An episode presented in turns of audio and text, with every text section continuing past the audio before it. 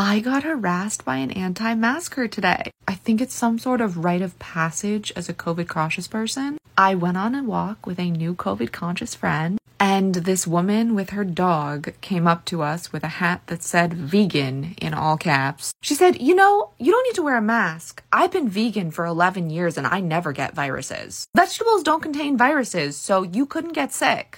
I was probably going to give her a whole lecture. My friend just nodded and was like, oh, thank you. Thank you so much for letting us know. Have a great day. Kudos to my friend for not doing what I would have. But what did this woman think was going to happen? She was going to say, go vegan and you won't get viruses. And we were going to say, you're so right. And then rip off our masks. Like, I really want to know what this lady's thought process was. Like, at least saying, like, you're a horrible person for wearing a mask. Like, at least I get that. You're just being a bully. But how does telling us that we should go vegan make her think that we're going to take off our masks right then and there? What was the logic there? So yeah, I've experienced my biggest rite of passage as a COVID-conscious human. I feel truly blessed to have had this embarrassing experience. Embarrassing for her, I mean. As a result, we spent the next 10 minutes talking about our favorite cheese.